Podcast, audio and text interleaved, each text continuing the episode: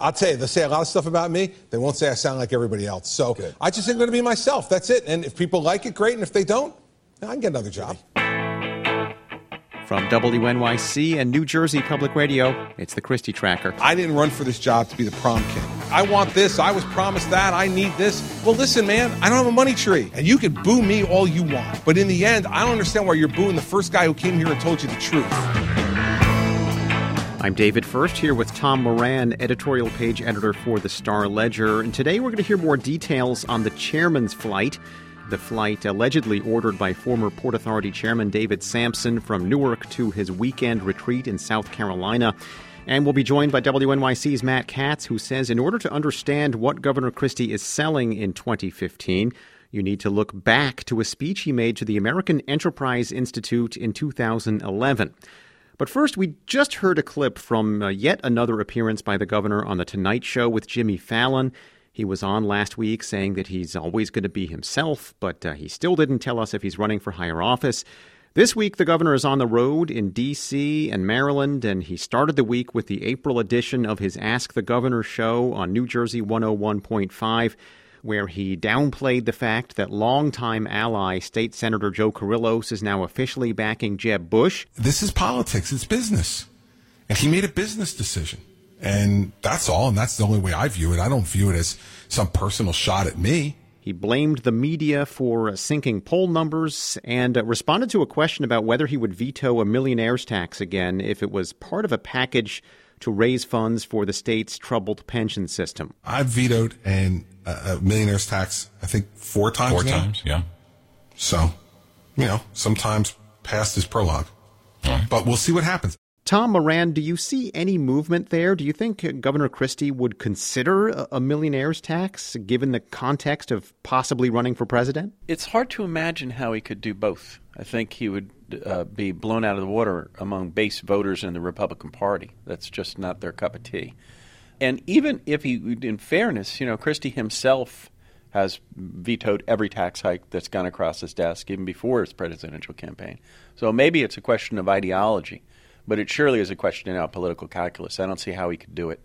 So we're stuck on both transportation and on pensions because he can't sort of meet Democrats halfway and also please voters in Iowa and New Hampshire. At one point, he criticized Senate President Stephen Sweeney on the Ask the Governor show for negotiating in public. The Senate president wants to negotiate in public and make these grand statements. That's certainly his prerogative. I'm not the guy who's going to do that regarding budget negotiations. Well, I can't imagine what the governor means because he has a series of town hall meetings in which he's pounding his own viewpoint on how to solve the pension crisis, which relies on a second round of spending cuts uh, exclusively.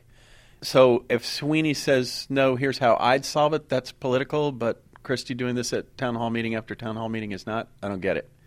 Um, as for their relationship, it's, um, as, as Sweeney put it, back in 2011, uh, these two made a lot of big deals to contain public spending on a, on a range of things. Now Sweeney's saying it's night and day. They're not meeting face to face. Sweeney's even complaining sometimes he can't get a call back from them. At this point, it seems like Mick Jagger and Keith Richards only talking through the pages of Rolling Stone. I think they still do talk by phone, but or, or at least snarl at each other once in a while by phone. Sweeney told me that Christie called to, to complain about some of his tweets so I guess they still talk, but it doesn't sound too romantic. The bromance is dead. On the Christie Tracker podcast, we've talked many times, Tom, about how Christie's presidential ambitions may be impacting things in New Jersey. A lot of what we talked about was just how much time it's taking up in his schedule, how much he's away. But what you're really hitting on is the political calculations and how it's making it impossible to govern in New Jersey. Right. He has to form a deal not just with Sweeney, but one that would also not offend base voters in Iowa and New Hampshire. And that's a pretty broad stretch to try to find a deal that works for all three parties. Uh, Sweeney has his political motives here, too. I mean, Sweeney wants to run for governor. It's going to be very difficult to do that if the unions hate his guts. And they did hate him after 2011, and he has spent some time since then trying to rehabilitate that relationship. So now, you know, with Christie coming and saying, we need another round of cuts, and, and I think he's right that we need another round of cuts it's going to be very difficult for Sweeney to face that reality if, if he wants to run for governor. So I think, yeah, the politics pulling these guys in different directions now, very unlike 2011. Tom Moran, editorial page editor for the Star Ledger. Thanks again. Okay, thanks, Dave. I'm from New Jersey. No, I don't talk that way. Go back to Jersey, you bum. Jersey's what I think about when I think of home. Got killed by 10 million York and New Jersey. We've talked about the federal probe into the chairman's flight before here on the podcast. This was the sparsely traveled United Airlines flight from Newark to South Carolina, allegedly requested by former Port Authority Chairman David Samson so he could make easier runs to his weekend retreat. Samson was appointed to that position by Governor Christie and resigned in the wake of investigations into state and Port Authority officials after Bridgegate. But now new details have emerged about the flight thanks to the reporting of David Kocieniewski and David Voreacos with Bloomberg News. Their in depth piece on the dinner proposal that led to the corruption probe ran this week. And we're joined now by David Kocieniewski. Welcome. Hi, thanks for having me. In your report, you have very specific information about a dinner with David Samson and Jeffrey Smisek, United's chief executive officer. Can you tell us what took place?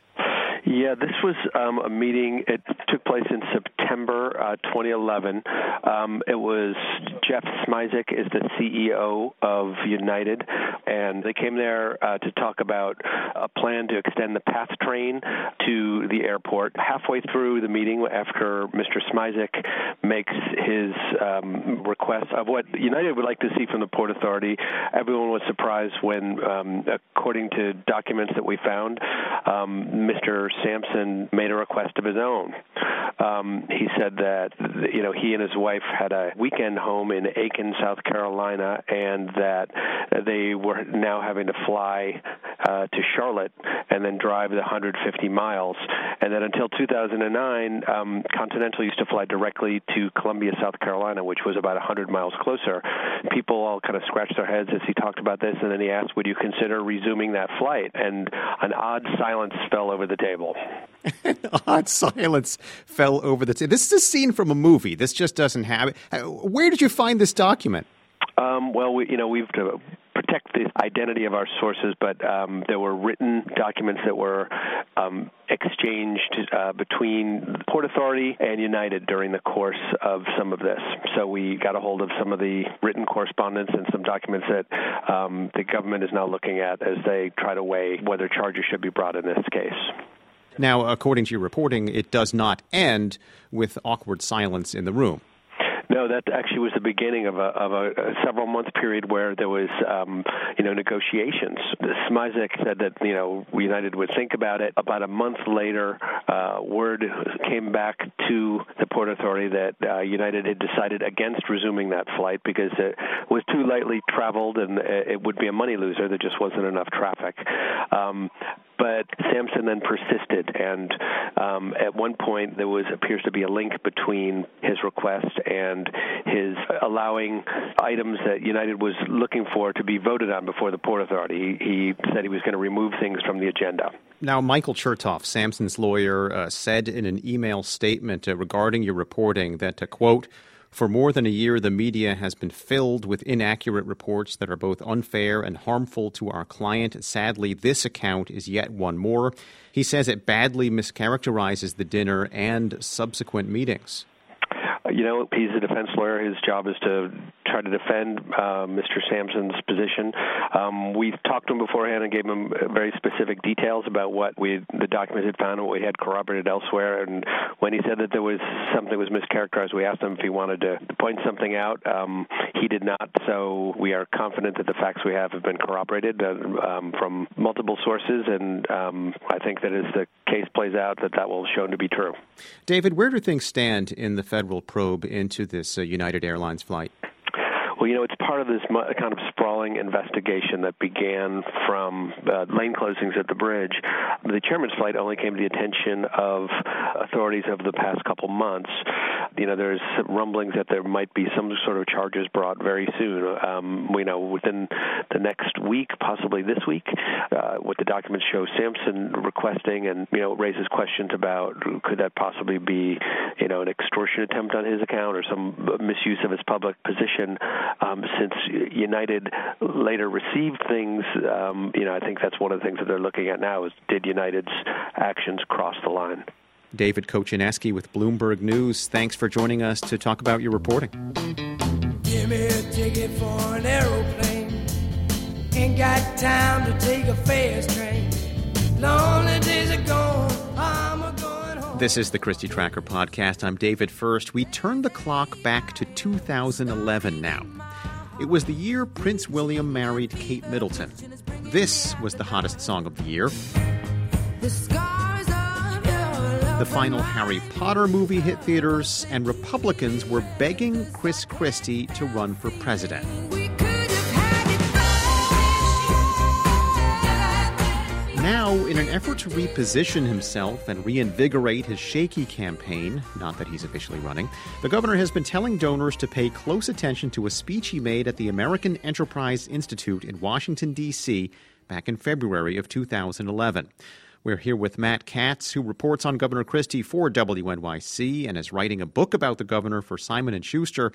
Matt, why should we focus on this speech from four years ago? According to a report in the Washington Post, the governor's people have been passing around copies of this speech, uh, videos of this speech, to potential donors and bigwig Republicans to get, in order to get a sense of what a Christie presidential candidacy would be like. And I remember this speech very, very well. It's one of the um, probably most significant speeches he's given in his career.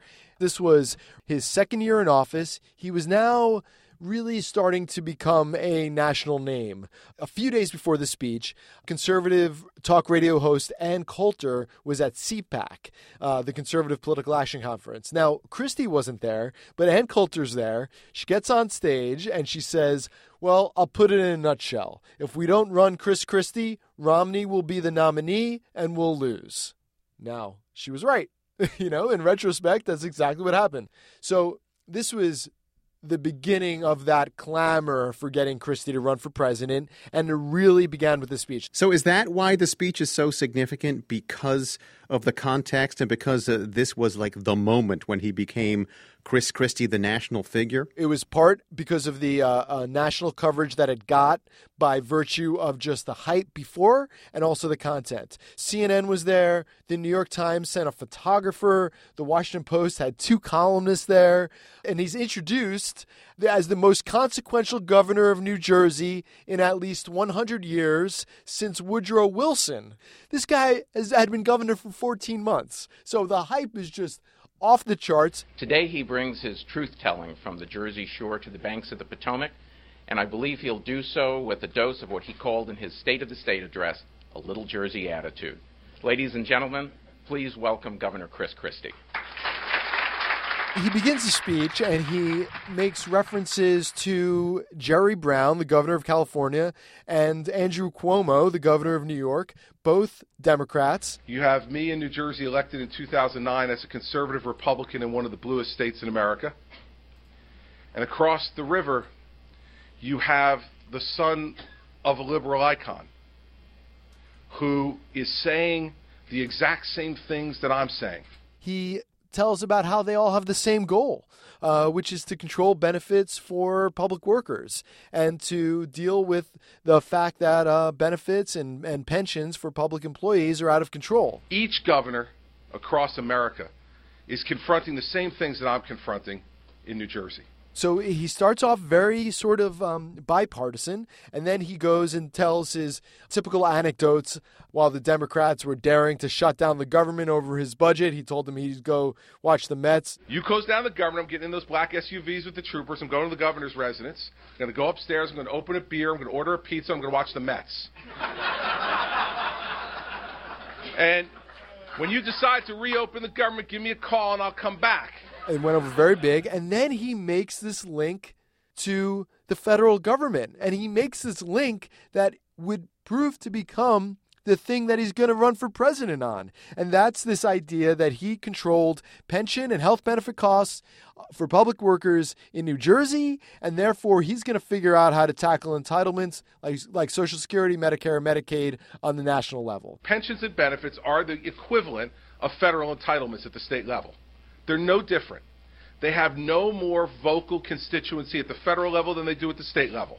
Take my word for it. You know, he was the governor of New Jersey uh, uh, that morning, and all of a sudden he became this national political figure where he's saying, I doing these things in New Jersey, and now we can do them at the federal level. Four years later, uh, how does this message uh, resonate? It's a lot more complicated. He has not fixed the uh, pension problem, but when he made this speech, he hadn't done much of anything at that point anyway. His big major pension and benefit reform bill came many months after this speech. Why is Governor Christie asking uh, donors to go back and watch this speech? Is it to remind people of his uh, shining moment when he was the the fresh face, the most exciting new thing in the Republican Party, or or, or maybe it's just because he hasn't written a book that he can hand people? Yeah, well, that that's probably part of it, and it also it, it shows him at his strength, which is taking questions off the cuff.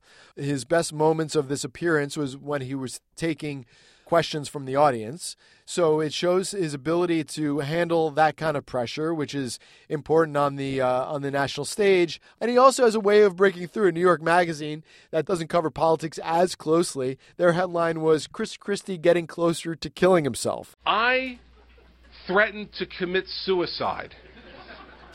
I did. I said, what do I have to do short of suicide to convince people I'm not running? Apparently, I actually have to commit suicide the Washington Post, Dana Milbank, the headline after this speech was Chris Christie isn't pretty and he tells ugly truths. I mean, that's exactly what Christie is selling. Matt Katz covers Governor Christie for WNYC and New Jersey Public Radio. Good to talk to you, Matt. Sure, Dave. Thanks. The Christie Tracker podcast is a production of WNYC and New Jersey Public Radio. Big thanks to associate producer Joseph Capriglione. Our theme music is by 29 Hour Music People. You can subscribe to the Christie Tracker podcast on iTunes. You can like us on Facebook. And you can follow Matt Katz on Twitter at MattKatz00. That's Matt, K A T Z. And Tom Moran at Tom A. Moran. I'm David Furst. We'll leave you with one last gem from New Jersey 101.5's Ask the Governor. If I can't go in and do the things that I think are best for the country, I wouldn't want to be elected anyway.